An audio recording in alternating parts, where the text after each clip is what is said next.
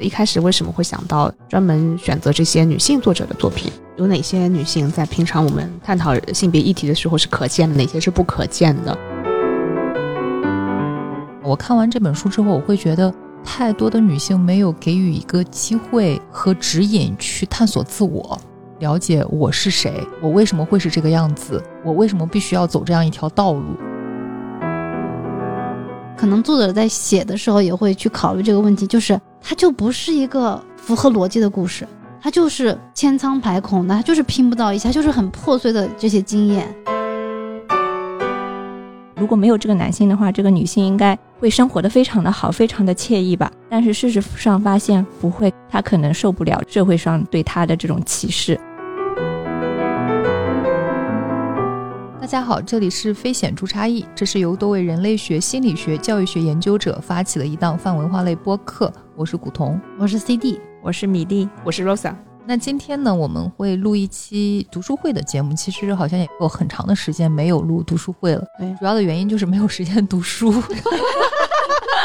这可能是当学者最大的悖论之一。看起来我们的工作应该是在读书和写书 或者写文章之间切换，但实际上我们读整书的时间甚至比可能比学生读的还要少。学生还会在我们的强迫之下，就是强行为了考试读一点。我我们现在其实除了读论文以外，已经很少有读整本书的时间去这样读了。对，并且读论文的话，现在经常会跳读。我不知道你们 会不会先看 abstract。对，看完摘要之后，里面的东西也经常就挑挑拣拣看一看，就很快，所以那种从头到尾的阅读的体验是非常少了，反而越来越少。我们今天给大家分享的其实有三本书，并且跟我们以前读书会上做的书都非常非常不一样。这次我们分享的三本书呢，可能大家也都听过，有一本叫做《严正》，有一本叫做《如雪如山》，还有一本叫做《家庭生活》。其中有一本《严正》是嗯。非虚构写作，然后另外两本可以算作小说，所以对于我们来说，其实读这三本书是相当奢侈。那我们也并不是每个人把三本都读了，而是各自根据偏好去读了其中的一本或两本。嗯，首先在我们进入到为什么会选这三本书以及我们读这三本书的体会之前呢，我们想先聊一下刚才 Rosa 所说到的悖论：没有时间读书。那为什么会这个样子？我记得以前读博的时候，就老师就会经常说嘛，你们要珍惜现在，因为现在可能是你最后一段可以无忧无虑的、尽情的去读书的时光。嗯，等到工作以后，比如说你在开某些课的时候，你可能必须要去读一些书，就是你工作以后可能根本就没有时间去读整本的书了。确实是我那种读整本的书，或者是整本的那种作品，确实我已经。好几年 没有，除了录读书会，好像就没有怎么读过书。而且有的时候，就算比如说要去读某本书，可能是因为写个东西要用，然后我就像刚刚古董说，就是很快的去找那个书里面我需要用的那一部分，然后拿出来就回去了，就不会有那么长的时间可以完全沉浸在一本书里。而且其实像我们的工作，你大多数时间读的都是同行的论文，或者是同行的发表的书。读小说真的可以说是一种非常奢侈的享受了。你们上一次读的小说是什么？除了我们这次要读的读书会的东西，想不起来，太久远了 想不起来了。呃，我看看哦，上一次整本读书还是读的学术类的书，而且是因为要审那本书的书稿，所以他不得不读了那本书。其他的话，因为我先生他也比较喜欢看小说，有的时候我们会就共同在一起看一本书。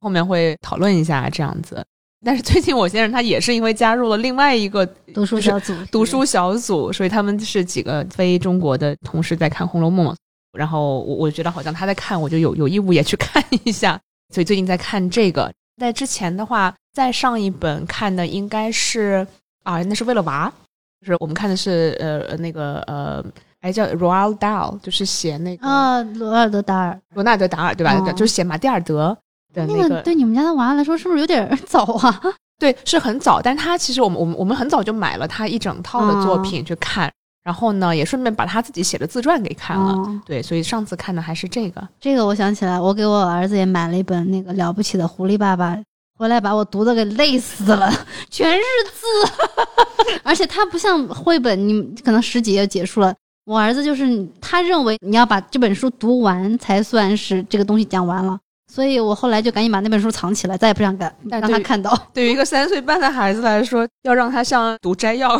或者是跳读论文一样的读，好像还是不太自然。我想我上一次读小说好像是《平原上的摩西》，现在已经被改编成电视剧还是电影了。我就是看了那一本，后来我应该是某一天晚上因为失眠，就打开 iPad，然后想在豆瓣上面找一些可以直接电子版阅读的，然后就读了这本《家庭生活》。然后《如雪如山》是应该是有一位作家朋友推荐，然后我特意去买了一本回来。炎症是因为看到一些媒体的报道嘛，然后我也一直很喜欢看这种非虚构的作品，就买了一本。然后在我的逼迫之下，我们这个其他三位主播不得不把这三本书买回来看。但其实平时真的是很少看小说，很少会有时间看文学的这种作品。就如果当时是在写某篇论文的时候，那个时候是最不会去看其他无关的书，就是你可能就只看你这篇文章需要用的那些论文啊文献，然后稍微闲下来一点的时间，我可能会去看一些跟自己研究没有关系的，完全不是一个领域的那种社科类的书，比如说历史学的那种研究呀、或者是看一些其他的人类学同行他们写的那些民族志啊，这对我来说就已经是休闲了。但是像看小说这种真是极度奢侈的休闲是很少很少有，就除非我那时候那段时间特别的闲，然后又完全不想看任何这种研究类的这种东西，可能就会找个小说来看一看。嗯，你说这个，我就想起来有一阵，哎呀，那好像还是生孩子之前啊、也是有一阵，因为已经疲倦于在地铁通勤上都要看工作有关的东西，就实在是觉得太 了，不想看了，于是就在地铁通勤上把《三体》给看了。我老公最近在看《三体我觉得那个小说本身还是挺有意思的，就只是把它放在手机上看，实在是让人太头昏了。应该还是要看纸版的书。对，我是好几年前有看《三体》的两本，可能要好几个月前或去年的时间看的，就是《失明症漫记》。不过我也体会到了我们在录播之前聊的，嗯，CD 所说的小说你需要代入，然后那个时候其实也是没有大块的时间去看，我经常会睡前去看一段。那么有的时候我没有办法体会到那本小说的那种魔力，因为很多人看完之后都是感觉这是一本非常好的小说，并且这个作家萨拉玛戈也是呃诺贝尔文学奖的获得者嘛。嗯，但是我好像后面的时候可能结尾都还没有看完，就有点类似于看着看着后面的时候就放弃掉了，可能弃剧了是吧？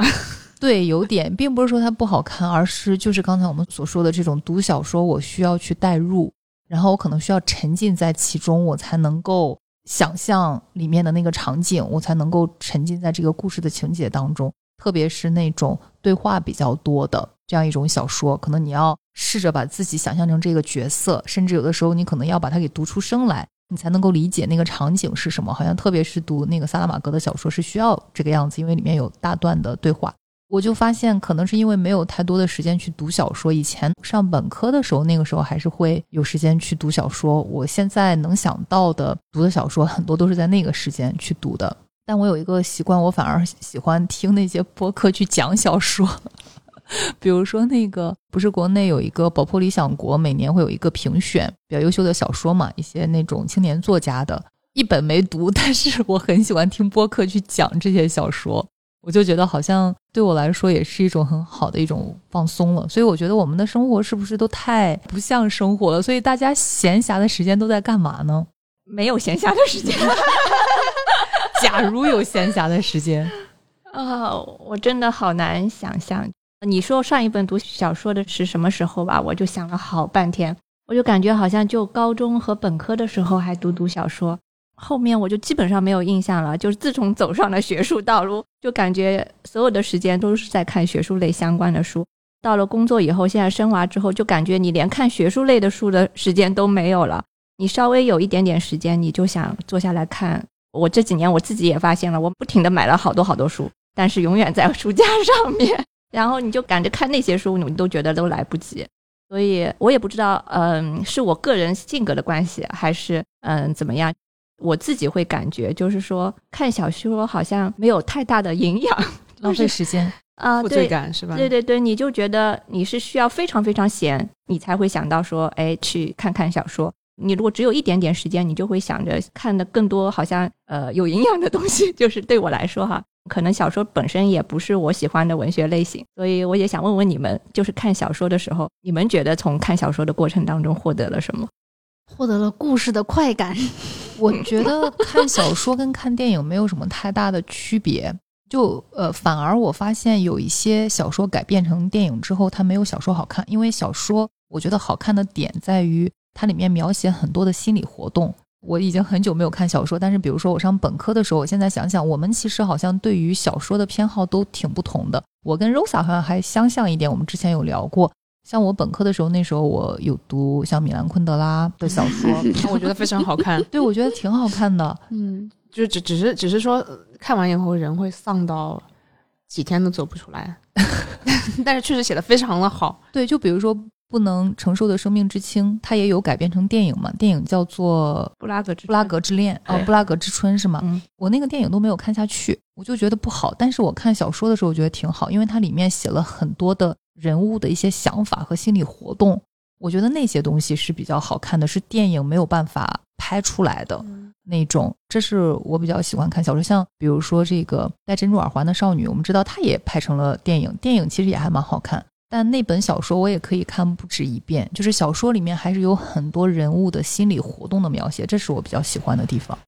像我自己的话，虽然是文学专业出身，但没有任何的文学素养啊。可能我还是会看比较故事性强的，嗯呃，稍微短篇一点的那种，就是真的特别长篇的那种。我觉得好像看起来心理压力就很大。像比如说最近看《红楼梦》这种啊，就就每天你要拿出那张关系图嘛，嗯，然后开始看，然后会不停的忘记谁是谁的丫鬟，谁是谁的小厮，那个就会觉得很累，又变成了一边在看论文，一边在看他的 reference list 那种。嗯，就跟《百年孤独》一样，就是《百年孤独》，我其实都没有读，但是我听电子书，然后我也是听了两遍，现在也忘得差不多了。那个人物也是非常复杂嘛，然后就是我发现特别长，对，名字还特别长，但是那个故事就很吸引你啊。天哪，嗯我已经完全不记得了。我好像是某年一个暑假看的，我已经完全没有任何印象了。这本书奥雷里亚诺上校，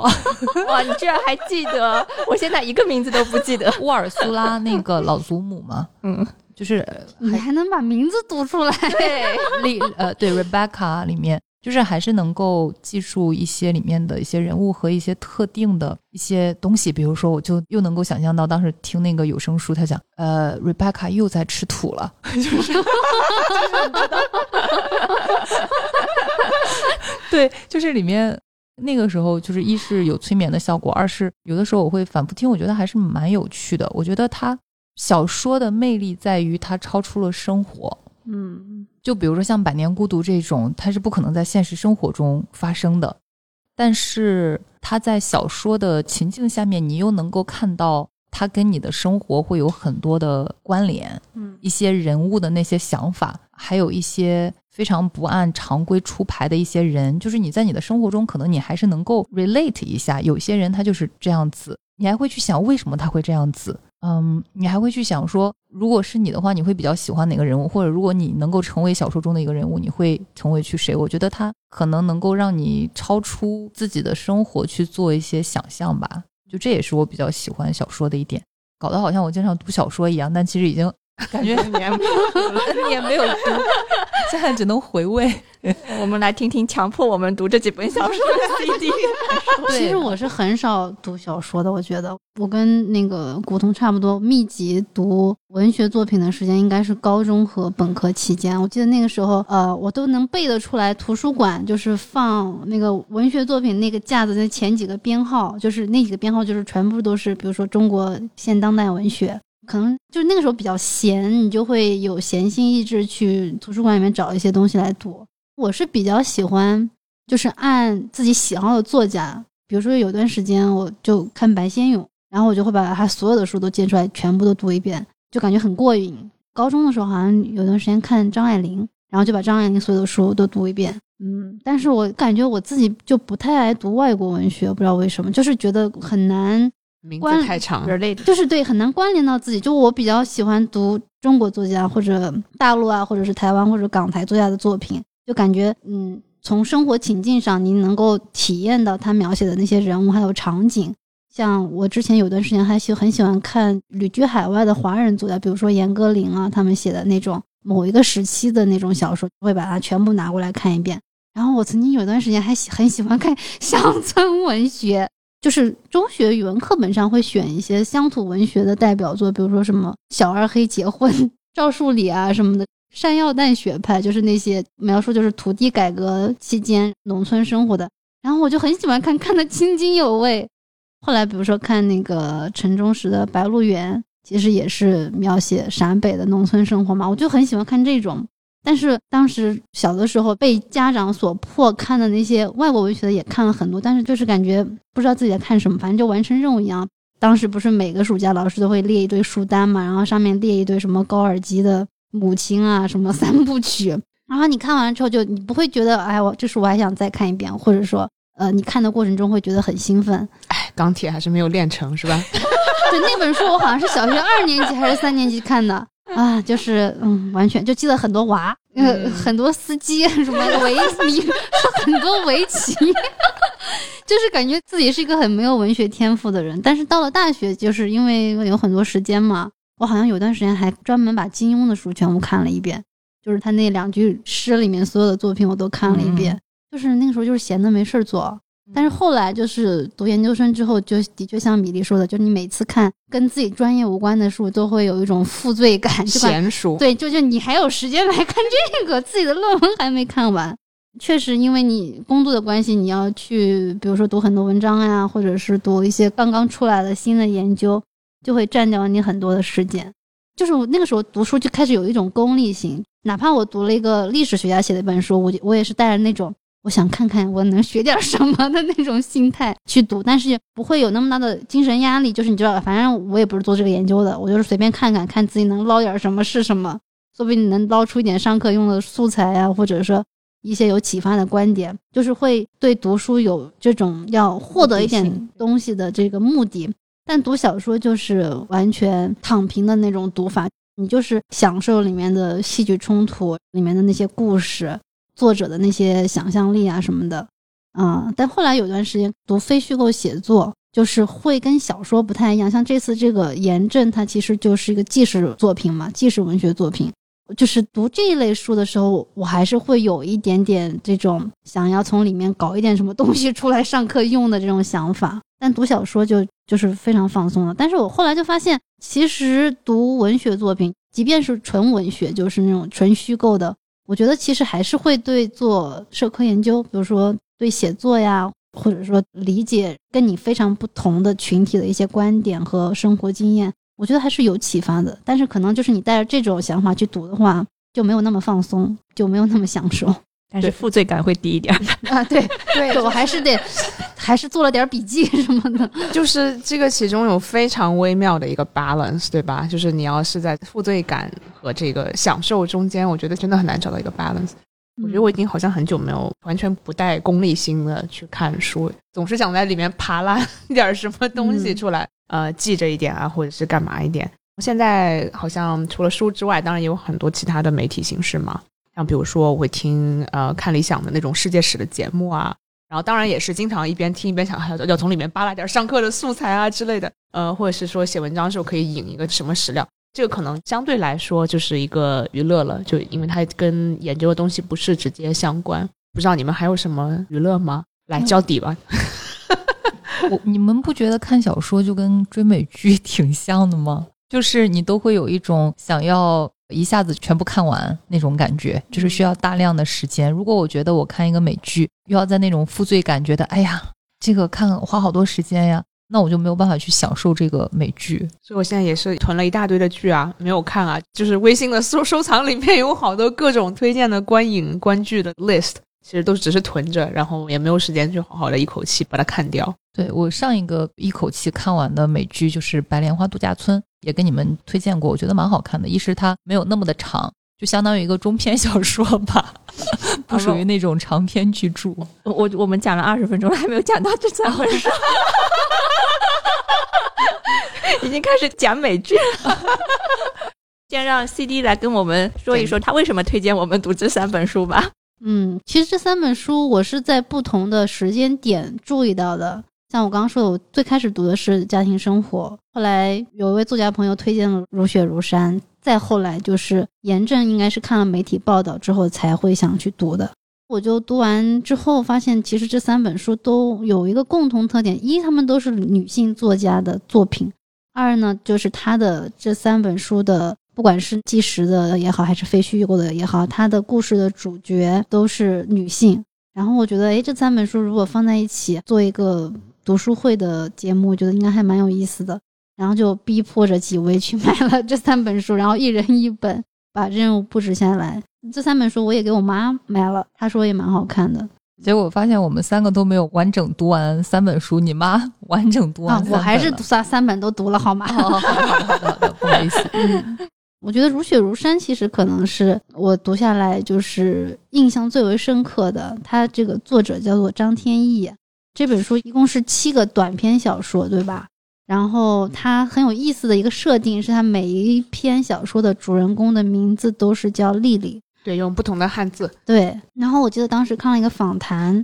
访谈这个张天翼为什么这样去设计，他说，因为他感觉在他的生活中，丽丽是一个非常常见的女性的名字，对中国女性的名字，然后他就用不同的那个字的组合，作为了他这本小说集的女主人公，就画了一个群像。对他这个名字用字当然取的也很有意思了。比如说在某一篇呃跟游泳相关的短片里面，他的那个丽丽就是就是丽水的那个三点水的丽，嗯，然后在一篇坐火车的里面，它就是站立的立，还是有一点点巧思在里面，还还挺好玩的。嗯感觉像是一个作者和读者之间的一个小的这种心照不宣的小的文字游戏。嗯，然后呃，家庭生活也是一个小说集，但是它每一篇的篇幅要长一些，一共是四个故事。它的标题叫家庭生活。我觉得每一次读到这个章节里面，我都会想，哎，为什么这章会放在这样的一个标题的书里面？都会在想，作者他是想要在这一章里面让我们怎么去思考，或者说是体会这个小说跟家庭有关的那些意象。我觉得还挺有意思的。这本书它是戏剧冲突最激烈的，特别是它里面有几篇就是有一点脑洞大开。我印象最深的是它最后一篇叫《游刃有余》，就是讲述一个家庭因为经济困难呀各方面的原因就失去了自己的房子，然后一家人就像打游击战一样，呃，周一到周五每一家三口自己找个地方解决住宿问题，然后到周六才能聚在一起过真所谓的家庭生活。我觉得这本书应该是小说的那种文学的色彩，就是虚构的那个色彩最浓的。呃，《如雪如山》里面有一些那种非常细致的对女性的那种生活经验体会的那些描述，我觉得非常非常有代入感。就是你读完了会觉得，哎呀，好像每一个女性都会经历这样的瞬间，都会有这些感受。就感觉作者在你脑子里装摄像头的那种。嗯嗯嗯。然后严正，要不然古潼你来介绍，你是最近读完这本书的。严震被 CD 形容为最苦哈哈的一本书，我说我读完有点抑郁了都。果然，这三本里面，可能严震它属于相当沉重的，就是他的所有的故事来自于一个地方，就是四川自贡下面的一个镇，叫仙镇，对，讲的里面的一个女性的故事。那首先这本书比较让我震撼的一点，就是说我们平常也都会去游一些古镇，嗯然后那个时候古镇给我们的一种感觉是那种哇，大家都民风淳朴，所有人都安居乐业，大家都过着一种可能我们在城市里面奔波久了都很想有的那样一种生活，比较慢节奏的，向往的那种。嗯对，比较向往的，理想的。可能想到都像那个《似水年华》的 电视剧里面描述的乌镇的那样一种景象。但当看到这些故事都是来自于这样一个古镇的时候，你发现，咦，这跟我的想象是完全不一样的。就它跟我对于镇子的想象的都是不一样的，因为里面你会发现，尽管大家都是一个熟人社会，但是里面充满了一些不信任。里面呃，女性不管你是哪一种类型的女性，它里面描述了好几个故事，然后每个女性的故事都不太一样。比如说，它第一篇里面可能是这个也是让人比较震撼的，描述了一个九十多岁的一个老人他的一生，他也是有着多重的身份。比如说，最有趣的一点是，他还经营着一个这个叫色情场所吧，嗯，对，嗯对，里面也有讲一些女性能够突破自己的那样一种困境，比如说里面有一个故事的这个主人公叫梁小青，之所以记得很深刻，是因为这是唯一一个有照片的，有她的照片在里面。那么为什么有她的照片？因为她的故事可能也是里面相当积极的这样一个故事。就他小时候家人不让他去读书，那那么他就没有读书，但是后来他靠自己的这样一种拼劲吧。嗯，能够让自己过上还不错的生活，并且你你会看到一个非常积极向上的一个女性的一个形象。但是里面非常压抑的一点是，不管你这个女性多么的强，不管多能干，多能干，你自己如何去扭转了你的命运，但你发现她还是在很多的这种性别的枷锁之下。比如说，在这样一个地方，只要你离婚了，那么你就不是一个完整的人，你就会遭受各种各样的歧视。所以里面有些大部分女性的婚姻都非常的不幸福。对，不仅仅呃是比如说这丈丈夫不能干，而且这个贯穿这个书的各个章节或者说各个女性的故事中间有一个很统一的元素，就是家庭暴力。对，就几乎这里面每一个女性都遭受过来自于自己的丈夫或者是家庭中男性成员的这种父亲，对，虐待或者是暴力啊！而且我记得印象中，这里面有一对夫妻是大打出手的那种，就是打到头破血流的，都没有离婚。就是对他们来说，家庭已经这么不幸了，跟男性的这个关系非常非常糟糕啊！而且这个关系还影响了他们的孩子，但是他们都没有选择，或者说不敢选择，都不考虑离婚这一个这个选项。并且他们都说谁家不打，谁家都打，就是那样一种默认设置。当成常态了。他可能会觉得，我就算离婚，我就算换一个人，怎么又怎么样呢？就还是这样的一个生活。对他生活在那样一种生态里面，而这个生态跟我们对于这种古镇的想象是完全不一样的。然后他的安排是他从年龄最大的这个女性的故事开始讲起，然后你看到最后一个故事就是一个高中生的一个年龄十几岁的，十几岁左右的，对，所以它是按照这样一个年龄来设置的。每一个故事都让你看到了女性的这种困境。和生活在那个地方的压抑，同时你又没有办法去逃脱那个地方，因为比如说你们从小就是在这个地方长大，你所有的社会关系在这。如果你在没有接受过好的教育，能够跳出去的话，那么你的生活就是在这样一个地方。就个体的力量让我感觉非常的弱，在那个地方，然后这样一种生态又是非常压抑的一种生态。嗯。这本书的作者叫易小荷，我觉得他也其实已经接受好多采访了，包括他好像也被一些播客邀请去做一些这个书籍的分享。这本书一开始很受关注，是因为它是很少的这个当代作品去描写生活在社会底层的这群女性的生活体验。作者我记得他自己应该是自贡人还是四川人，然后他自己常住的那个地方离这个古镇好像就是一两个小时的车程距离。他为了写这本书，就去这个镇上住了一年，然后他就非常非常惊讶的发现，就是离自己生活就是一小时车程距离的范围这么一个地方，居然这些女性的生存的处境跟他熟悉的那种完全都不一样，就是一个小时的车距以外的这样的一个地方。但是如果我们现在在做一个思想实验，我们知道易小荷他其实也是常年好像是生活在上海吧，我看他里面后面说离开上海去住。那我们如果做一个思想实验，如果我们没有因为受教育而到达我们现在的这样一种职业或者是生活的一个地方，我就想，或许我的生活跟他们也不会差特别多。嗯，当然可能没有那么的悲惨啊，呃，那么的压抑，但是我会觉得，我可能会能够更加觉得，哎，这个描述的是非常常态的一种生活，因为毕竟很多的女性，她可能都是生活在这样一种小城市、小镇、农村。这就是她的一个生活的一个常态，所以有的时候我就觉得，哎，好像这种生活其实离我也没有那么的远，但是我现在读起来又感觉它离我非常的远。我觉得这个远并不是一种物理空间上的远，甚至我如果回去问老家的一些亲戚，或许我也能够听到很多类似的故事。但是我觉得好像现在就没有再去听到那些人的故事，好像也没有这样一种动机要去询问这样一批人的故事。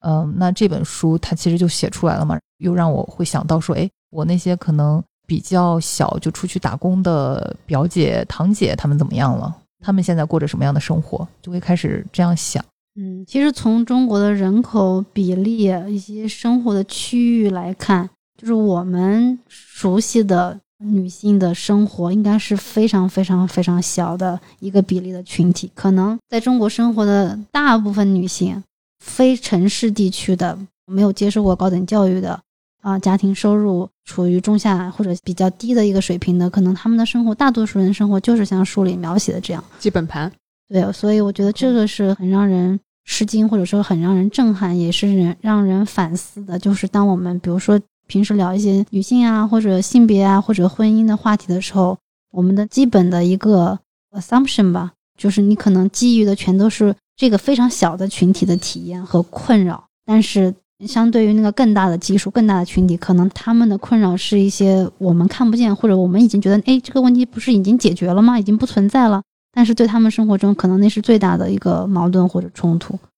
并且读这个书，因为它里面是有好多个故事嘛，就让我感觉跟读民族志或者是那种学术写作非常不一样的一点是，学术写作它永远都有一个非常明确的研究问题，然后我去收数据，关注一个非常特定的一个人群，关注一个特别特定的一个现象。那么这个里面其实它是给你呈现了，尽管里面有一些主线。或者是一些共同的一些议题，但是你还是会看到每一个女性她的处境是非常不一样的，所以我觉得这是跟我去读民族志和学术写作非常不一样的一个感受，就是让我能够开始窥见一些不同人的生活，这个还是蛮有趣的。嗯，古潼刚才那那边讲的时候，我就会感觉好像就在描写我们老家那个农村和镇子上面的那些人们一样。我从小也听了太多的故事，家暴啊，出轨啊。但是大部分还是维持着不离婚的。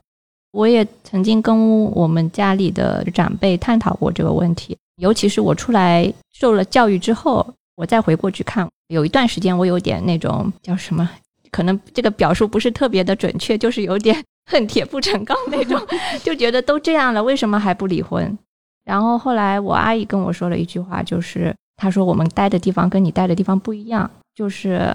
我妈说过一句话。唾沫星子都能把你给淹死，嗯，在那种地方，嗯，对，所以如果他们是在我待的地方，他可能离婚是一件相对来说啊比较容易做的事情，或者比较容易做的决定。但是在他们那边，就是可能离婚都不是一个可以选择的一个选项，甚至都不要说是生活在那里的人，就比如说呃年轻一代他已经在大城市，然后呢呃家长老人还在原来的这个小城市或者是这个镇子农村。那他们的孩子如果离婚了之后，你会发现影响最大的其实并不是这个离婚的孩子，而是还生活在老家的老人。刚才其实你们在讲有哪些女性在平常我们探讨性别议题的时候是可见的，哪些是不可见的？比如说地域或者是社会阶层的可见性、不可见性。然后在《如雪如山》这本书，呃，感觉跟刚才不同说的这个炎症，它有一点点有点神奇的互文，它有一个根据年龄来的安排。像比如说，在《炎症》这本书里面，是从一个年纪最大的女性开始，而《如雪如山》是反过来，是从年纪相对来说比较小的一个女大学生的故事开始啊，然后渐渐的到了这个中老年女性。但这本书它作为小说艺术的，呃，有一个我想应该是作者的安排啊，就是随着它不同的篇目中的名字相同的女性年龄层越来越大，她这个人的主体性在这个故事里面是越来越小的。就好像一开始啊，年轻的时候你还有很多的想法、幻想，有很多自我的意识，到后面你就越来越引入尘烟，然后你就越来越就是，比如说，或者是陷到家庭生活的泥沼里面，然后你自己的声音和自己的主体性是是越来越消失了。所以这个是一个非常非常呃有意思的这么样一个安排。对，所以我想问问你们，在看《如雪如山》的时候，你们感觉印象最深的，或者你看的时候最有感触的是哪个故事？我个人最有感触的是前两篇，就是讲叫丽丽的大学生，就是放寒假回家坐火车的故事。第二个是一个嗯，在大城市工作的女性，她回老家探望再婚的母亲，然后在探望期间，她来了例假，来了月经。这个其实完全没有戏剧冲突，但是他就有很多细致的描写啊，他观察母亲在这个新家庭里面的表现，就是很小心翼翼的那种行为。还有他跟他母亲之间的这种非常微妙的关系，还有他的就是来了月经，本来是一个很私密的，他跟他母亲之间共享的一种女性的体验。然后因为很突然，家里没有备卫生巾，因为他发现母亲已经，他妈妈跟他说我已经绝经了，家里没有卫生巾，然后他妈妈就让自己这个二婚的丈夫去帮他去买，然后他就得知本来是母女之间的一个很私密的事情，被一个外来的男性外来的男性知道了，他就感觉非常非常的难受。就是那段描写，我特别的有体会。为什么为什么有体会？就是我有过那个时期，感觉这个事情只能跟妈妈说，不能跟爸爸说，然后也不能跟其他的男性说，就是它就是属于女性群体之间才只能讨论的一个问题。感觉好像在青春期或者说就是二十多岁那个年纪的时候，我能联想到那个时候我是有月经羞耻的。你不想被别人看到我已经是一个成熟的女性身体了，我已经来例假了，我已经来月经了啊，我已经成熟了。包括那个时候，比如说去小店买卫生巾，你还要拿个黑色的塑料袋，就怕别人看见啊什么的。然后在学校上厕所来，因为那个时候女生来月经的时间不一样嘛，来的早的女同学还经常会被男同学笑话，就是上个厕所换一个卫生巾都要偷偷摸摸的，就是感觉好像是在做什么见不得人的事情。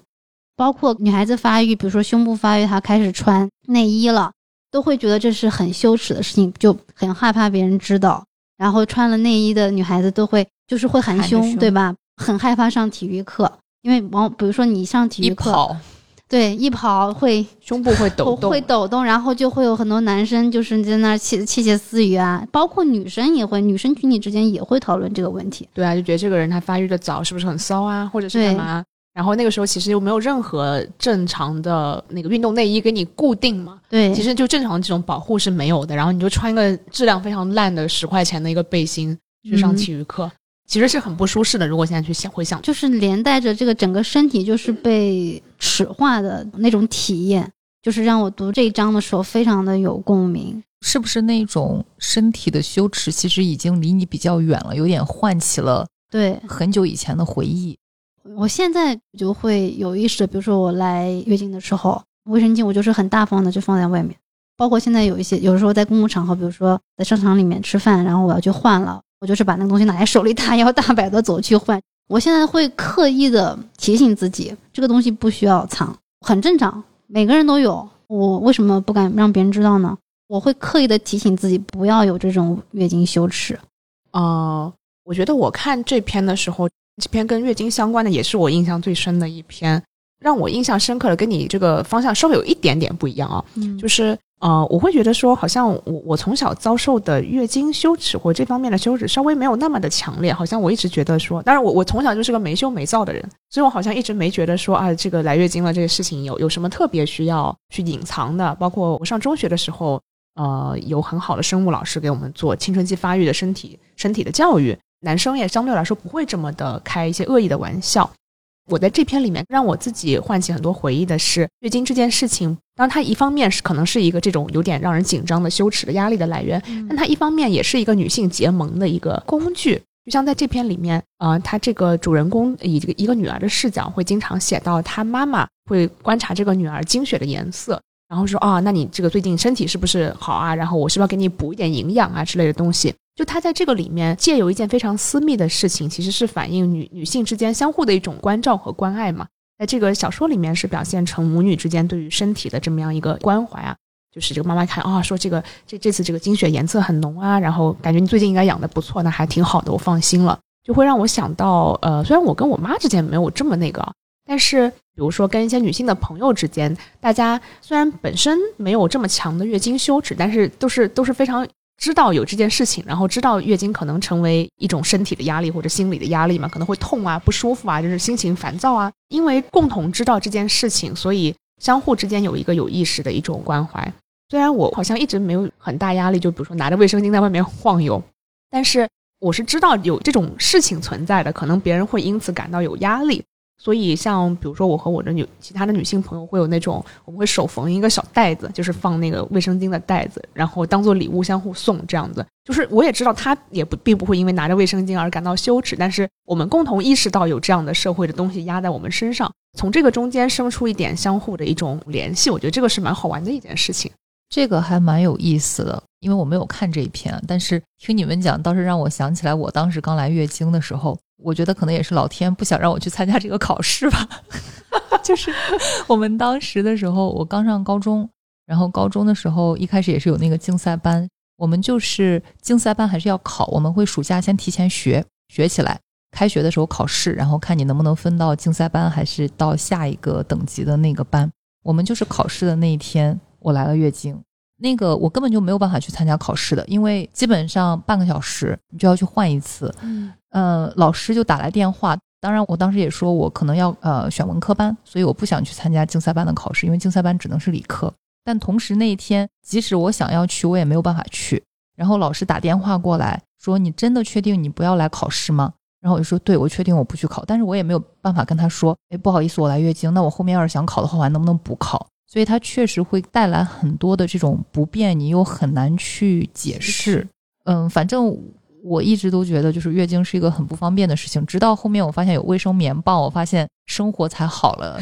一丢丢。然后我就形成了经常会跟别人去推荐用卫生棉棒以及用哪个品牌的这种习惯。好像我后面还跟米粒推荐。然后还还给米粒试一试试一试，有没有有没有代言？我我我也是会经常跟跟高洁丝高洁丝赶紧来哦！我自己会比较喜欢那个单臂丝，呃，任何有那个导管的都很好，就是新手很友好的那种，我我觉得都还挺值得推荐，特别是在就是包邮区这种又热又很湿的那种夏天。当你不需要用卫生巾的时候是很爽，而且可以游泳。对对对，但是我我有印象，有一次我一个嗯初中同学，那个时候我在美国读书，暑假的时候回来，我去他家里面，我当时有来月经，所以我当时那个卫生棉棒是放在一个包里面，就从包里面。一下子把所有东西都倒出来，好像要找什么东西。然后他看到我，我现在都能想到他当时的那个惊悚的表情，说：“这个不是那个什么吗？这不是按摩棒吗？” 然后我说：“都不用电线的吗？你用的这款？”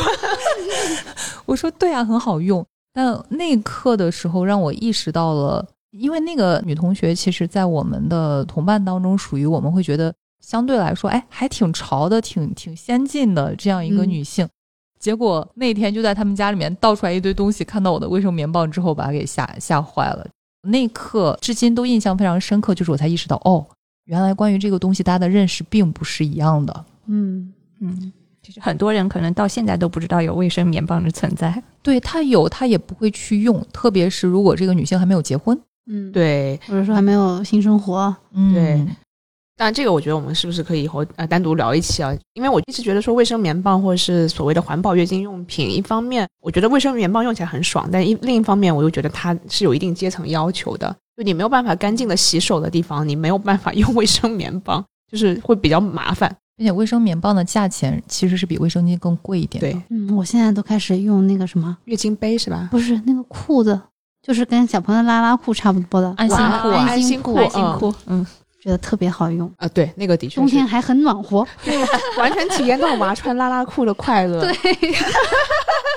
我觉得好有趣啊！就是如果不是听你们去讲这本书里面有这样一个故事，我都很难想象，哎，竟然可以写成一个故事。对，这个也是我觉得这篇文章比较有价值的，就是很少有人会专门去把月经这件事情作为一个故事的主线或者是主题来写。至少男性作家是不会这样写的，他不觉得这事儿有什么可写的，对吧？还有这跟这个是相关的一系列的心理活动，他不觉得这个有什么值得描述的地方，所以我觉得这个是这本书让我看下来觉得最惊艳的一篇。另外一篇就是第一个故事，就是那个一个家境比较窘迫的女大学生，寒假了，然后因为买不到车票，从很早就开始谋划跟她同行的一个女同学一起坐，然后这个女同学会提前下站。会把自己的座位让给她，因为她那个火车要坐很长时间嘛，又是春运的那种客车，会非常非常挤。在寒假还没开始之前，她就是开始跟这个同学建立友谊，就是想要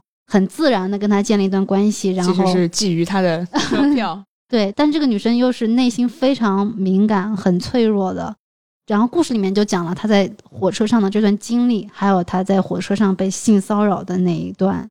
啊，我看这个的话，嗯，会联想到自己以前读大学的时候坐火车的那个经历，也不是说自己有类似的经历，但是很能体验她那种心情，就是一个刚刚进入社会的小姑娘，十几岁的小姑娘，就是很胆怯，然后又非常在乎别人的看法，对，就就是社会关系的处理很小心。这里面交代了他的一个家庭背景，他的收养的，对他其实是亲戚之间的收养，对对对，但是他就是因为家庭的关系嘛，就被自己的亲生父母。托付给了自己的应该是大伯大妈，然后去收养。然后他在这个家庭里面，就是总是会有各种家长无意或者有意的提醒说，你要你出门在外多吃点亏不会有错，女孩子要省钱，不要给家里添加负担。然后她就是生活在很多层的这个规训当中。然后她在火车上去守护自己的那个座位的时候，这层层的规训都在影响她跟周围的人的这个互动。我当时看了就觉得很能带入那个体验，就是会想到自己那个时候刚刚出来读大学的时候，也确实是就是在这种场景你会很害怕，就是你没有那么多的勇气或者说经验去处理火车上这种陌生人有时候对你的这种霸凌，因为那个故事里面就写他好不容易等到他那个同学下车了，而且他当时他也觉得自己是在觊觎人家的座位嘛，他就会主动去做很多事情，比如说挤开那个层层的人群去帮几个同学倒水。然后倒水的时候，他手里拿了四五个杯子，然后一路挤回来。他那个故事里面写，这一路往返就花了很多的时间。等同学下车之后，他好不容易坐上那个座位了，中间应该是因为倒水还是上厕所，然后回来之后那个座位就被人家占了。对，就被人家占了。而且当时他还帮忙去倒过开水的这几个邻座，没有一个人站出来帮他。然后他就觉得特别的特别的人心险恶。对，人心险恶，在火车上一个很小的一个事件。就是一个在这样的一个空间里面发生的事情，然后那火车上还有一段故事，就是那个列车员，就是那是个长得还比较好看的、很帅的列车员，他跟他的同学当时同时都注意到了这个列车员，因为他长得比较帅嘛。一开始他是会用比较怎么说呢，就是比较好的一些揣测去想，哎，这个列车员是做什么的呀？他有没有女朋友呀？然后会去猜想他的家庭，会幻想自己如果跟他建立一个恋爱关系。就 crush 一下，对对，就是一个 crush，就会有很多粉红色的泡泡。然后后来，因为他这个座位被别人抢掉了嘛，这个列车员就邀请他去他的那个工作的小隔间去坐。然后他当时心里还特别的感激，很感动，就是觉得自己何德何能会有这种恩惠。然后后来在那个小车间里，他被这个列车员性骚扰了，就一下子所有的粉红色泡泡都破碎了。对这个故事，我印象也很深刻。呃，这个应该是。哎，时代眼泪，就是大家可能跟我们差不多年龄，在比较远的地方上学，坐过那种绿皮火车，对，同志们懂得都懂。你你很长很长时间坐那个地方，挤嘛挤得要命，呃，然后负责任的说你买到了车票，其实也并没有用，因为所有的人就是就会就是会有春运期间远远超载上来的人，大家都想坐，然后那你能怪他吗？那你也不能怪他，就大家都都拼命的在那里挤。拿着一切马扎、水盆、什么香包，就坐在那个地方，硬挤在本来你觉得你买了票应该在在那个空间里面，可能十几个小时你不能上厕所，因为厕所厕所里面也睡着人。他描写的确实非常的写实。如果你是坐在那个地方的话，真的会非常羡慕那个列车员，嗯，因为它里面它有一个小座位嘛，也不用跟人家挤，所以那个时候就哪怕是长得丑的列车员，你都会很羡慕的。不要说是长得很帅的，对，所以那个故事我觉得也是写的非常的写实。你们刚才讲的这个故事让我想到了跟《严正》里面有一个故事，其实有一点点的相似之处。我不知道，嗯，C D 是不是还记得《严正》里面有讲一个人，可能是倒数第几个故事了？就他当时的时候其实是去了广州啊，对，上大学，我有印象。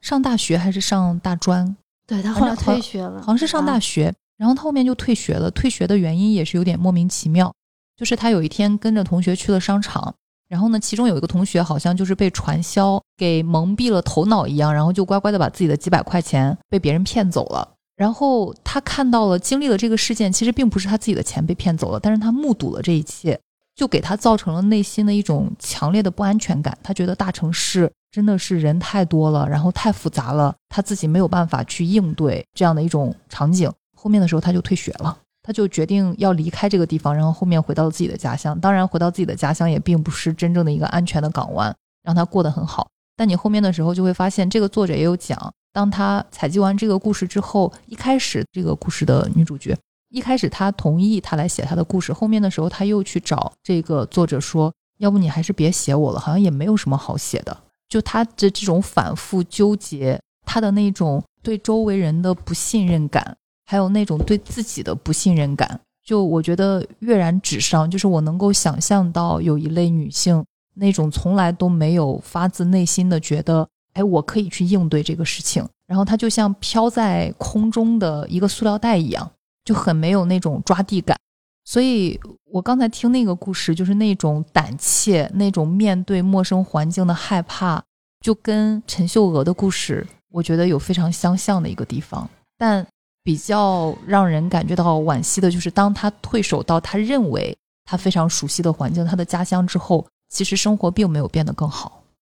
你刚刚说的让我想起严正里面还有好几个类似的故事，就是刚刚我说那个叫黄倩的，你看她的经历就会觉得她就是一直很迷茫。就是从她从小到大，从读书到出去打工，她都得不到对她来说很有用的这个建议或者是社会知识，导致她在每一次有机会改变人生的时候，她都错失了那个机会。我当时读他的故事那一章的时候，就一边读一边就觉啊，一边读一边叹气，说啊，他又错过了那个机会。就他本来有很多次机会可以改变人生的，不知道你还记不记得？有一段时间是在一个宾馆打工，他其实收入对收入还可以，然后遇到了一个老头。因为他特别诚实嘛，那个老头应该是丢了一沓钱，然后他把那沓钱原封不动的还回去了。后来那个老爷爷就一直很关心他，他那个那时候就特别的单纯天真，就是那个老头好像一直每年都会回来看他还是怎么样，但是他就是没有想过要跟这个人求助，比如说找一份新的工作呀，或者是再回到学校去读书，去改变自己的命运。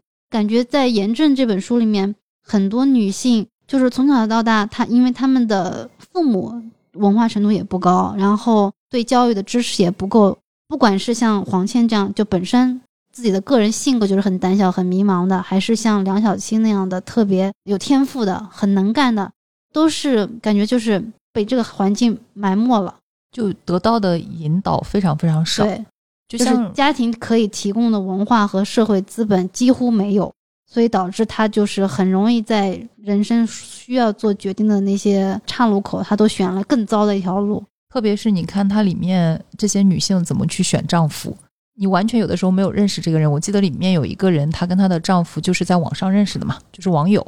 然后也没有经过太多的接触就结婚了。有的就是可能家里面来说个媒，然后感觉也差不多就结婚了，这样一种状态。对，几乎每个人都是觉得，嗯，找的这个人差不多，就是从一群很糟的人中间选了一个相对没有那么糟的人做自己的丈夫。经常别人给你介绍的时候说，这个男孩子好的地方是，你看他是一个理发的 Tony，然后有一门手艺，对，就这样，就是你就想想，对于这个女性来说，哎。难道这是我可以嫁给这个人的理由吗？有手艺，然后能够自己赚点钱。可能他们面对的 baseline 是还有很多人连手艺也没有，天天游手好闲，回家还是要打老婆。对，像第二个那个被谈起也被单落，那个就是讲家庭暴力的那一篇，就是家庭暴力主题非常鲜明的那一天。对他是一个弹棉花的，说是手艺人嘛，收入不错。其实一开始的时候，这个叫什么大娘来着？王大娘。王大娘，她好像长得也挺不错的。她其实并没有特别喜欢这个人，但是其实还是因为哎是个手艺人，并且家里面有一个棉花铺，嗯，好像大概就是因为这样的一个原因，就嫁给了这样一个人。一开始这个人追她的时候是挺卖力的，结果娶回家之后就从家常便饭。打得非常非常厉害，而且这个人还频繁出轨，对，频繁一直在出轨，有多个出轨，并且还把出轨对象带回了家。这个王大娘是不是没有生儿子？生了两个女儿。对，然后这个弹棉花的还把自己的出轨对象带到了自己的家里面，还跟这个王大娘说他要给我生儿子。就是你会发现这是一种极致的侮辱，但是最终并没有离婚，别人也就过来劝一劝，劝的时候还会说谁家不打。对啊，而且这个王大娘本人还经常去别人家劝架，就是当别人家有家庭暴力的时候，她自己作为一个家庭暴力的受害者，还会去劝解其他被家暴的女性。你要想通一点，这谁家不打，什么怎么怎么样的。而且这个故事写的时候，他们其实已经年纪蛮大了，就两个女儿已经成年了，就是一对老老夫老妻了，已经是应该是五六十岁的年纪了，还在打，就觉得。但他就是从来没有考虑过离婚这个选项，而且后面有一段故事，好像是这个孙檀江生病了还是怎么样，就需要王大娘来照顾他。哦，好像是，好像是，并且好像他那个出轨对象也最终没有跟他成，就这样回到家之后，好像照样接受了照顾。好了之后，好像又回去出去了，又回到了自己原来的那副模样。对，而且这里面每一段故事里面，你就可以看到女性对家庭的那个付出，几乎是付出了所有。刚刚这个娘王大娘的故事，虽然说她丈夫这个弹棉花的手艺是她丈夫所独有的，但是她要负责前面前期的所有很多繁碎的工作，包括她家里其他所有的家务都是她在负责。他们家好像旁边还有个茶水铺，看上去好像是丈夫的手艺养活了全家人，但其实大部分的这个体力劳动还有家务都是这个王大娘在做的。但她丈夫就觉得自己很了不起。这个其实我觉得好像在农村还是挺常见的，就是当你给自己的女儿或者是物色这个婚恋对象的时候，就是对方有一个什么手艺，好像在婚恋市场上是特别有资本的。嗯，对，这个里面有一些男性的角色，不管是作为丈夫还是作为父亲，我都觉得太拉胯了。太糟糕了，非常非常糟糕。比如里面刚才 C D 讲到的梁梁小青是里面唯一有照片的那个女孩子的故事。那她小时候没有读书，没有读书为什么呢？就是因为她的爸爸听信那叫什么来着？就是那种迷信的那种，小女孩子不可以读书。对，就说你们家不能读书，大概意思就是这样子。然后当时梁小青可能就是上个二年级，然后回到家之后，他就跟自己的女儿说：“我们不能读书，因为村里面的那个。”这种角色一般叫什么什么婆来着？神婆、大仙，类似于神婆这样子。神婆就是说了，你们家不能够有人读书，然后这个女孩就失去了读书的机会，就会觉得匪夷所思，非常非常匪夷所思。按时间推算的话，应该是九十年代这个事情，对吧？就完全已经因为你讲这个梁小青，梁小青其实跟我们年纪差不多大，对对，差不多九十年代。你就会觉得非常匪夷所思，然后后面的时候还好，这个梁小青的妈妈就会给他买来一些，对他等于在家自学，对，给他买来教材，然后他在家自学。当时的时候，他肯定是非常有天赋的，因为他不上学，他的同学都发现自己上学，然后那些题还不会做，放了学之后还要跑到他家里面来让他去辅导一下，你就会觉得这是一个非常有天赋的女孩，并且她后面的时候，她的职业就是做这个美甲，然后化妆，嗯。她自己也算找到了一条自己的那种出路，对她在为人处事上面，你会发现也是做的非常好，大家都很信任她。然后她身上的那种哇，有那么多东西可以学。他里面我有印象，他有一次去参加那种可能他们做这种美容行业的有那种大会展会，然后他去了一个展会，他就看到了一个比较有名的化妆师怎么样把一个人改头换面，他当时就表示非常非常的震撼。对。就是一个非常有学习欲望、学习能力的这样的一个女孩子，但是我不幸 也是老公比较拉胯。对，就是她老公是赌博，对吧？也没有一个固定的工作，就是她家里所有的收入都是靠她自己经营她的那个美甲店赚来的，但是还要不停的去填补老公的各种亏空。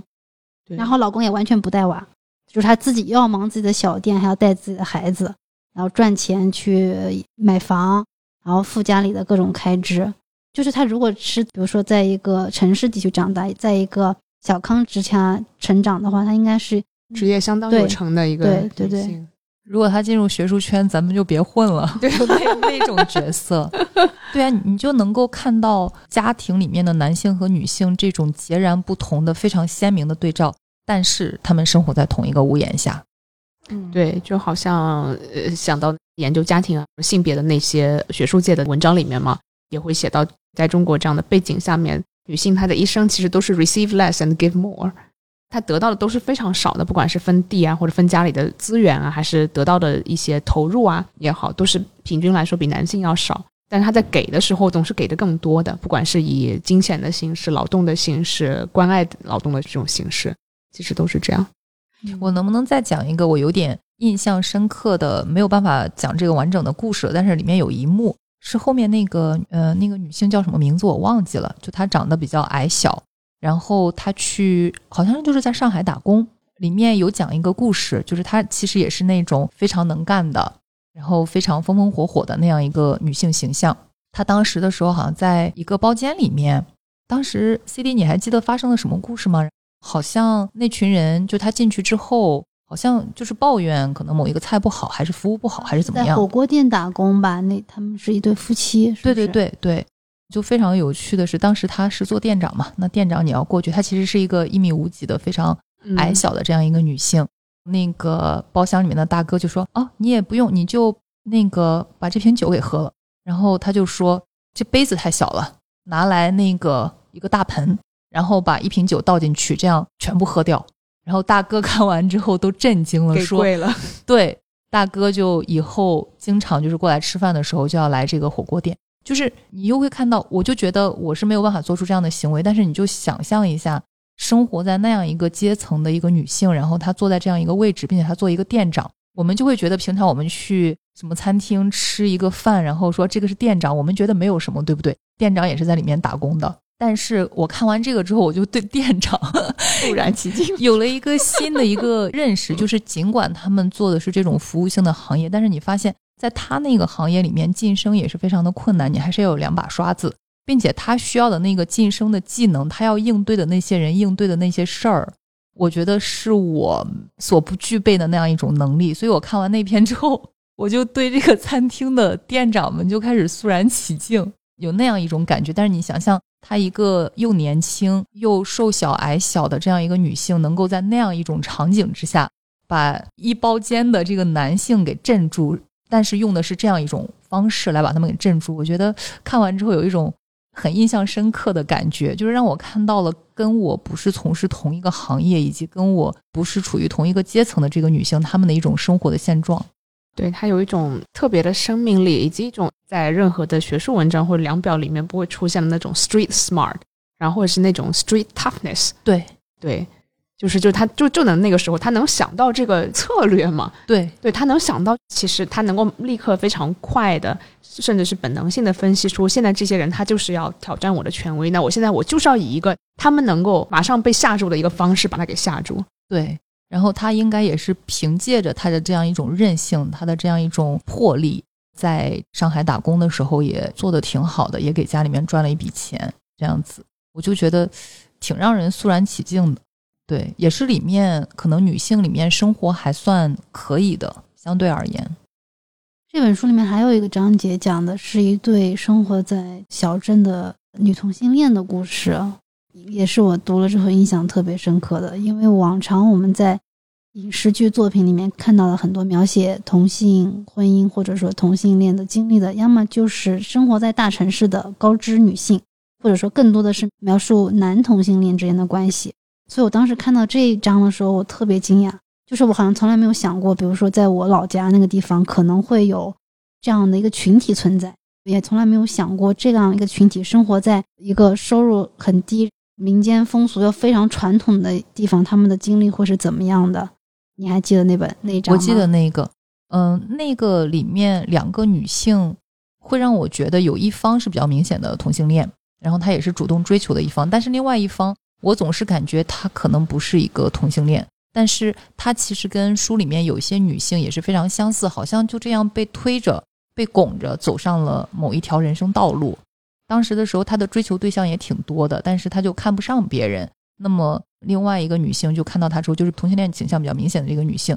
就是展开了非常强的一个攻势，好像他也就这样子顺其自然，就觉得这个人怎么对我那么好，然后就这样跟他在一起了。但后面的时候，你会发现，看似是一段还不错的爱情故事，开始的时候，就至少一方对另外一方抱有非常强烈的这样一种感情，但是到了最后。也是这种生活琐事，也让他开始怀疑他们的感情。比如说，因为金钱的问题，因为追求者这个女性她自己之前是有结过婚、生过小孩的，所以后面的时候自己孩子大了，她也要想着说：“哎，我要给他付首付来买房。”那么被追求的这一方就开始意识到了这样一种金钱的问题，还有他们两个始终不是家人，因为他们没有一个法律认可的身份。对。他们的财产还有还有很多财务上的这种矛盾和纠纷，比如说这个追求者这一方他有孩子嘛，他就给他的儿子买房，他们两个就会因为这些谁用了给自己家里人用了多少钱这个事情吵架。然后我记得印象还有很深的就是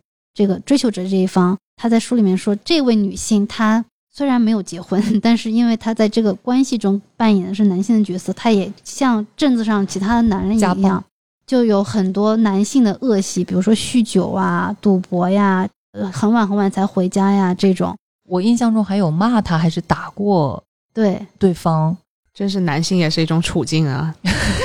是的，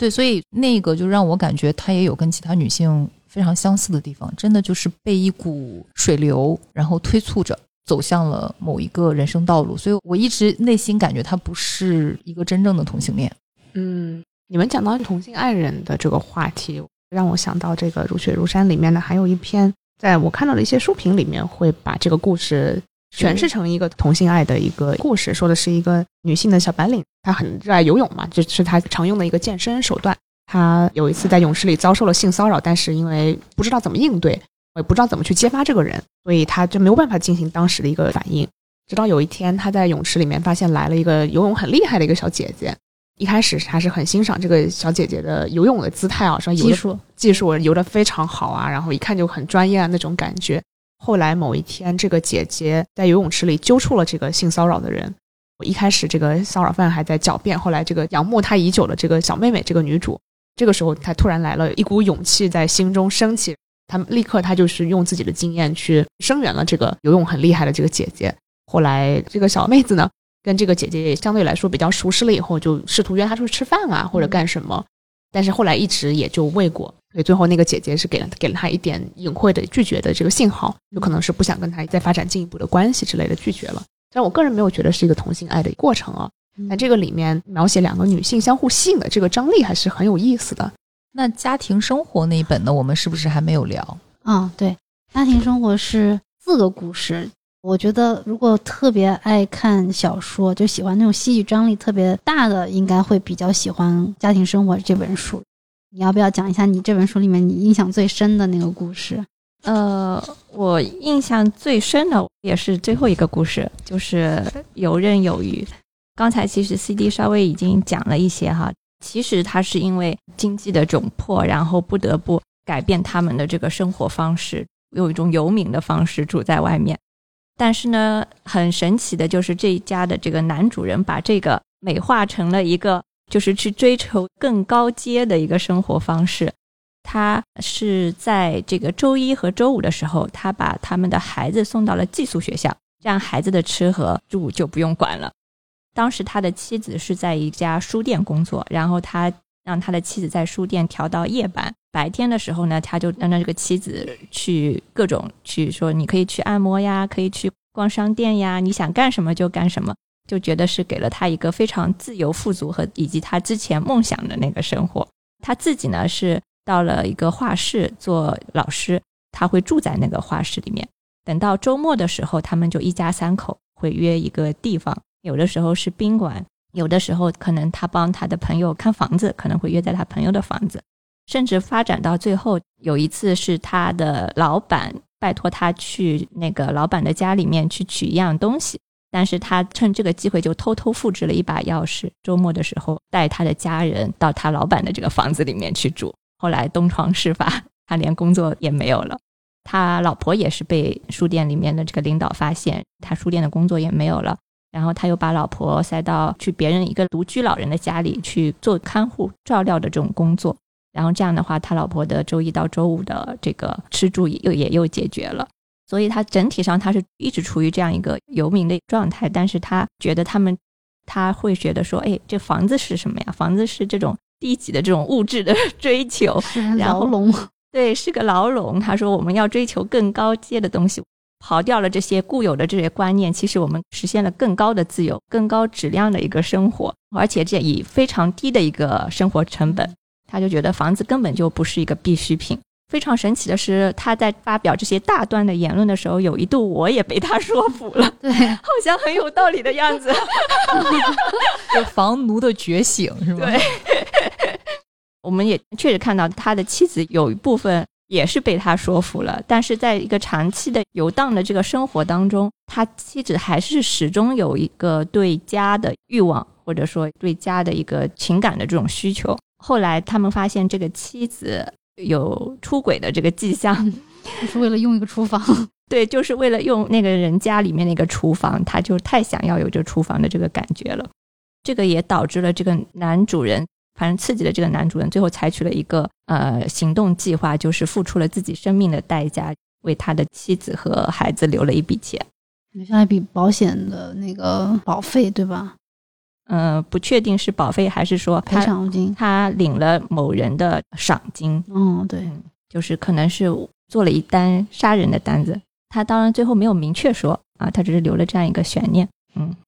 我觉得这个故事有一点像都市传奇的感觉，但是你又觉得非常的真实啊。之前我在一些社交媒体上看到现在大城市，像特别是北京、上海这样的城市，就有一些家庭，他为了孩子上学，可能他自己的房子很远，离孩子学校很远，他们平时从周一到周五就是带着孩子住比较便宜的那种宾馆，也是有点像这个故事里面讲的这种游民家庭，只有到周末的时候，他才会回到自己的家，周一到周五都是住在宾馆里吃外卖啊，或者就是在附近的小店里面简单的解决这种吃饭的问题。日常生活也都是能凑合都凑合的，到了周末才会妈妈带着儿子跟爸爸在真正的家里面过上所谓的那种真正的家庭生活。然后我当时看到这篇的时候，我就联想到这个群体，然后我就发现其实这本书叫《家庭生活》嘛，然后我就在想这个故事到底是想告诉我们什么？就是你会想到家它的一个最重要的元素到底是这几个人和他的关系。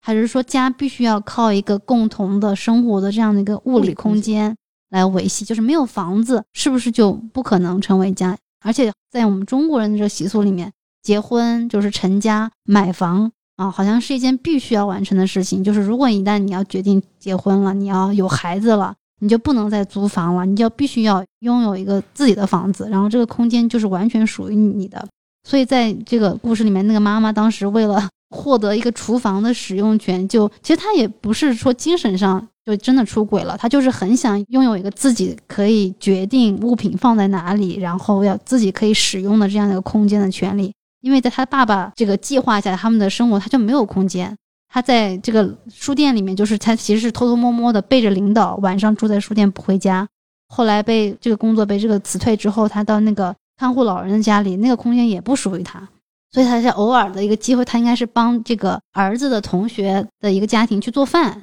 嗯，然后他就获得了这个家庭厨房的使用权，他就一下子觉得这就是他缺失的那个东西，然后就呃，其实也不算是出轨，就是这这一点心甘情愿的接受了儿子同学的爸爸的骚扰，对，就是你就会去反思，就是我们在成长过程中的这种规训，就是这个房子到底对于家庭来说有多么重要。然后这本书的前面。还有三个不同的故事，只有第一个故事其实在真正的描述一个传统的家庭的生活，中间那两个故事其实都并不是直接在描述一个家庭的生活经验。嗯，这个就是我读完之后会去想，哎，为什么这两个故事会放在一本叫《家庭生活》的书中？作者到底想要表述什么？其中第三个故事其实是一个妻子帮她的丈夫不停的找情妇的这样的一个故事。这个就是你没敢看的那个，对吧？对对对。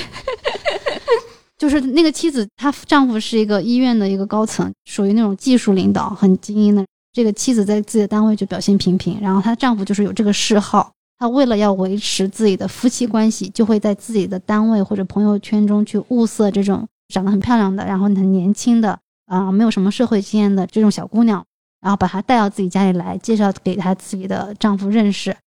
这个故事是从这个就是不小心当了第三者的这个女性的视角来写的。但是这个女孩子最后发现，其实她一直很害怕，她觉得自己跟这个自己谈恋爱这个对象的老婆，他们是先是朋友，然后她被邀请到他们家去给这个家庭的小男孩当家庭教师，然后才得以认识了这个家庭的男主人，后来跟这个男主人建立了这种婚外的恋情关系。她一直觉得自己心里很对不起这个姐姐，很害怕被发现。但她到后来才发现，就是她跟这个男人的关系结束之后。他又发现这个男人身边又出现了第二个，他才发现自己完全是被姐姐安排了。对，被姐姐安排到这个男人身边的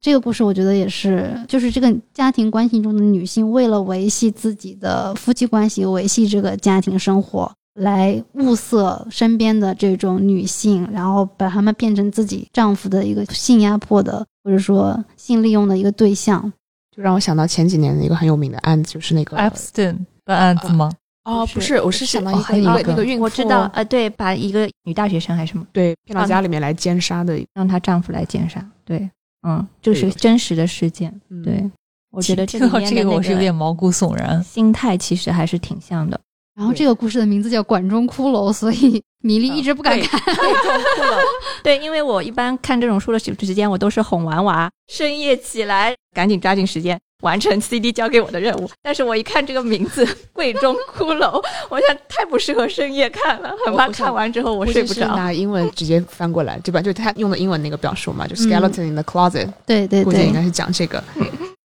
所以你们觉得在看这几本书，它有一个共同的特征，呃，应该都是女性的作者写的作品吗？我不知道你们会不会觉得这些作品跟其他的一些文学作品，或者是你们看的一些艺术作品会有一些不一样啊？或者是为什么一开始会选择这个？嗯，这个还是交给 CD 布置任务的 CD 来说，就是你会觉得一开始为什么会想到专门选择这些女性作者的作品？嗯，还是说你当时没有多想，就只是正好选择了这些书？我看这些三本书完全是偶然啊，但是我是看完，特别是那本《家庭生活》，从标题上其实你看不太出它是一个。以女性为主要角色来描绘的这样的一部小说集，我是看完之后，然后再结合这几年讨论的很热的一个主题，不是有本书叫《如何抑制女性写作》吗？然后就有很多讨论女性作家呀，然后还有女性作家笔下的角色，包括女性作家在写作中她可能会有一些独特的性别视角，然后我就联想到可以把这三本书放在一起读。尤其是我觉得，可能家庭生活那本不是这个性别的色彩不是那么强烈，但是如雪如山，我觉得是一本风格很明显，就是它每个故事的主角其实都是女性。但是就像你刚刚说的，越到后面，就是她这个叫丽丽的女主人公，她的年纪 越来越大了，那个她的主体性的色彩就越来越淡化，她身上就背负了更多的关系，更多的是描写这个女性在关系中她在做什么。像第一篇就是讲这个年轻的女大学生丽，就有很多很多的心理活动、内心活动的描写。但是到了书的后面的章节，甚至你看不出她是这个故事的主角。对，就是最后篇你就会觉得跟前面怎么好像不太一样了。其实那个故事中有几位女性，她看似好像不是从这两位女性的视角去写，但是如果你从她的视角，你尝试站在她们两个的那个角度去回顾整个故事的话，我觉得也是很耐人寻味的。然后严正的话，就是我觉得他关注到了一个在媒体上经常谈性别问题的这个女性群体以外更大的一个值得关注的女性群体的故事，所以我是觉得炎症是非常值得去读的，就是让你意识到，哎，在我们熟悉的可能就是离大城市，你想这个先镇，它离自贡就一小时车距，那其实对我们生，比如说生活在上海或者北京，可能离你半小时车，可能都不到一小时，也有城中村，对吧？可能这个地方生活的女性的处境，她们日常担心的，他们最困扰的问题，可能其实完完全不是我们在呃媒体上或者说一些公众的平台上讨论的那些问题，就是他们可能会有更基本的生存的一些困难。所以我当时觉得，哎，这三本书放在一起讨论，或者把它放在一起读，可能可以碰撞出一些比较有意思的火花出来。听了你们刚才分享之后，我会特别想读《眼症》那本书。因为我感觉你们刚才分享的那些细节啊，都是我觉得是非常非常真实的一些细节。我看了太多男性在家庭当中存在的价值，就是给女性添堵。可能很多家庭里面，包括你的经济来源，都是主要是女性在支撑。然后呢，家务、育儿也都是女性在做。男性可能回来啊，在外面喝酒回来施加一些家庭暴力，或者在外面出轨，或者赌博啊，给家庭添加一些赌债。但是就是这样的家庭，你会觉得说，那女性要这个男性干嘛？如果没有这个男性的话，这个女性应该会生活的非常的好，非常的惬意吧？但是事实上发现不会，这个女性还是跟这个男性绑在一起。然后他们不走出去的这个原因，可能仅仅就是因对离婚女性的这种污名化，她可能受不了社会上对她的这种歧视，然后她就选择了留在一个可能让她的生活更加痛苦的一条路径里面。而且这个不是一个家庭的故事，是很多很多家庭正在发生的这个真实的故事。所以想到这一点，就会觉得特别的悲哀。对，刚才米粒讲的这些女性，她一是对于离婚的污名化。我看完这本书之后，我会觉得太多的女性没有给予一个机会和指引去探索自我。就里面很多的女性，我觉得她们就是生活在一种混沌和懵懂之中。我感觉好像似乎没有那样一个机会了解我是谁，我为什么会是这个样子，我为什么必须要走这样一条道路，没有这样的一个支持，就很多是来自于周围的一个压迫，呃，或者是周围推动着你往哪一个方向走，就没有这样一种自我的探索。所以我看完这本书之后，就也会真的就是让你会去思考自己是怎么走到今天。就是自己走来，可能缺失了哪些指引？是不是自己经历过这样一种自我的探索？我觉得，当你没有经历过一个自我的探索的时候，你也是很难去，比如说选择离婚，脱离一个社会关系。因为很多的时候，可能你的自我身份的一个定义就是靠这些关系来定义的，而不是靠我是谁这样一个东西来定义的。而在那些小镇的女性没有给予这样的一个机会去认识我是谁，去了解我是谁，去了解当我脱离了这个关系之后，我又可以是谁这些问题。对我没有看《严正》这本书啊，我看了那个《如雪如山》，然后看了一点点《家庭生活》这本书。我觉得还有一个想法是说。很多时候，不仅是女性和男性相比，他可能他的资源比较少啊，或者得到指引比较少啊，或者怎么样。还有另外一个方面让我感受很强的是，很多时候女性她自己生活的一个经历没有一个叙事，就她没有被认可成是一种正式的声音。就好像我们刚才说这个月经的体验，其实是每个女性每个月都要来这么一遭的这么一个生活体验，是一个非常普通寻常的，绝大部分女性都会经历的这么一个过程，但是没有一个。正式的语言把它讲出来，这是非常奇怪的一件事情。或者是包括炎症里面这样一些小镇女性，虽然她的人口基数是如此的庞大，但是没有人想到去讲他们的故事，甚至他们自己会觉得说，我的故事是不是应该值得讲？这个好像跟平常我们在主流声音里面听到那些男性讲自己的生命体验是完全不一样的。好像那我的好像他们是对的，他们是应该是那样的，然后我的这个故事就不值得去讲。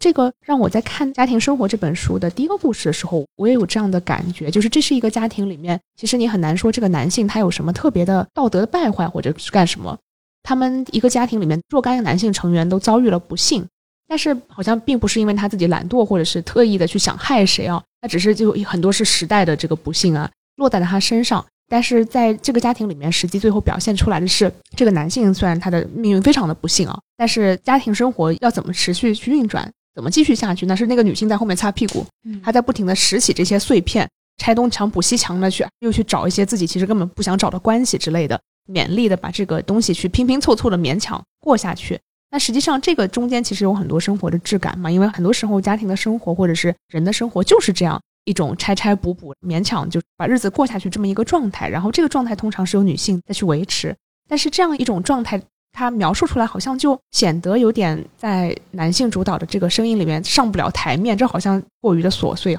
就是不是那种宏大叙事的那种感觉。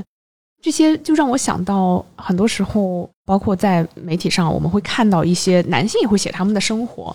呃，描述他们的人生，描述他们的家庭生活的时候，你看到的经常是不太一样的一种感觉。比如说，像有就看一个男性学者写他自己的这个生活的经历的时候，就写的就有非常强的主体性，就是啊，我决定我要干嘛，我对这个事情有兴趣，对这个研究有兴趣，突然我就跨国搬了个家，然后你就会想，what？呃，那你这个生活其实中间有很大的变化，然后有很多的这个东西需要去 cope，对吧？这个事情好像在你的生活里，这些家庭生活的细节、质感、具体的执行都是一笔带过的，这不重要，是一些细节。因为打包搬家这些活都不是他干的，对，他 就写了一句，就说啊，反正一开始老婆不同意，但后来呢，这个他还是他还是同意了，同意了表示支持，我就结束了。这时候我就心里升升腾起一万个问号。那你家后面这么多些事情，还有这么多孩子的事情，家里的事情，到底后来是怎么弄的呢？对，那这些感觉在男性的叙事里面很多不会听到，那么感觉在这个女性作家的笔下就会更多的有这种生活的这种细节，对。对，可能男性的很多，哪怕是往回忆录这种叙事，你看他讲出来的就是一个非常完整的故事，然后就皆大欢喜，一切很圆满，顺其自然，就好像他的成功啊怎么样都是非常顺水推舟的，就是很顺利的一个直线的线性的叙事。但是在看，比如说《严正》这本书的时候，我觉得有时候就是记不清人物的角色和他的故事，就是因为我觉得可能作者在写的时候也会去考虑这个问题，就是他就不是一个。符合逻辑的故事，它就是千疮百孔的，它就是拼不到一下，就是很破碎的这些经验，就是它不是一个哇，你看完之后就觉得它是一个戏剧张力特别明显，有高潮，然后有一个能告诉点你什么生活哲理的一个 ending，因为因为他的人生就不是定制给我们看的这种故事，对，所以我当时就在想，我看完《炎症》之后就经常会搞混这个故事跟那个故事女性的名字。我就在想，作者在写的时候会不会也有这种顾虑？就说，哎，我每个故事里面都写了很多零零碎碎的这种生活的细节和事件，会不会让读者觉得，哎呀，我就看完之后感觉每个人都差不多呀，每个人都是想要离婚又不敢离，每个人都在遭受家庭暴力，每个家庭都非常非常的贫困，在在那个呃生活线上面挣扎。但是，就是转过念头一想，可能作为读者，我们总是期待看到那种故事线特别鲜明。啊，层层都递进很清楚的，你可以看到一个很完整的、非常清晰的生命的脉络的那样的故事。但是大多数人的生活都不是这样的，就是一堆鸡零狗碎。特别是对于这些女性来说，她的生活，因为它里面写作方式其实还是按照一个时间的一个发展顺序嘛。她这一年她怎么样，然后突然就会觉得，哎。他们之所以不在上海火锅店打工了，是因为她怀孕了要生孩子，然后回家又待了一段时间，然后过一段时间又出来打工了，然后过了一段时间又因为什么事情回去了。嗯，那因为这样的一种写作方式，你们觉得会不会让男性读者很难去进入到这些书里面？他很难去理解里面很多的一些故事、一些描述、一些心境，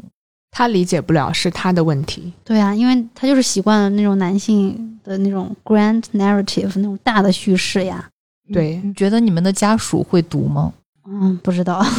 嗯，反正这本书一直放在我们家的书架上，而且我已经推荐他去看了。因为我觉得这本书如果当做一个社会学研究的例子，其实也有蛮多启发可以学习到的地方。我觉得这个会是个很有意思的实验，就是让男性读者去读这些，让他们去评价，呃，是不是能够有一些体会。或许男性读者也有能够可以共情到的地方，因为说实话，真的有 grand narrative 的人生有几个呢？对对吧？如果没有这么一大堆破碎的人在围绕他给他服务，给主角打光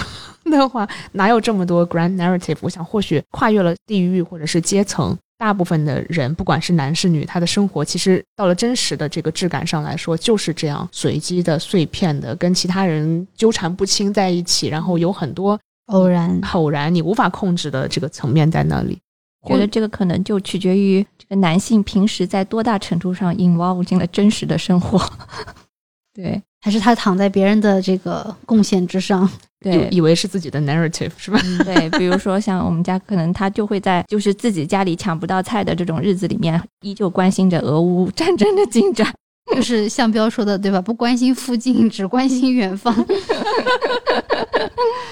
不过我想，可能就是这种真实的 narrative，也是女性的作者，不管以什么样的形式啊，就女性的表达者吧。不管是以什么样的媒体形式、什么样的媒介写出来，它存在的一个意义。嗯，好，那我们这期播客的读书分享就到这里了。大家有机会、有时间的话，可以去尝试看看这几本书。大家也可以在留言区分享你们很喜欢的作品，或者最近看过的很好看的，特别是女性作家的作品。在这里，我也很想呼吁大家能够支持这些。你像这几本书的作者，应该都是比较新兴的作家群体的力量。我觉得大家也要多多去支持他们，尽量买纸质书看。对，也欢迎大家推荐各种各样适合焦头烂额的老母们坐在厕所上面刷手机的时候就可以开始看的一些文学作品。好的，那这期节目就到这里，我们下期再见，拜拜拜拜。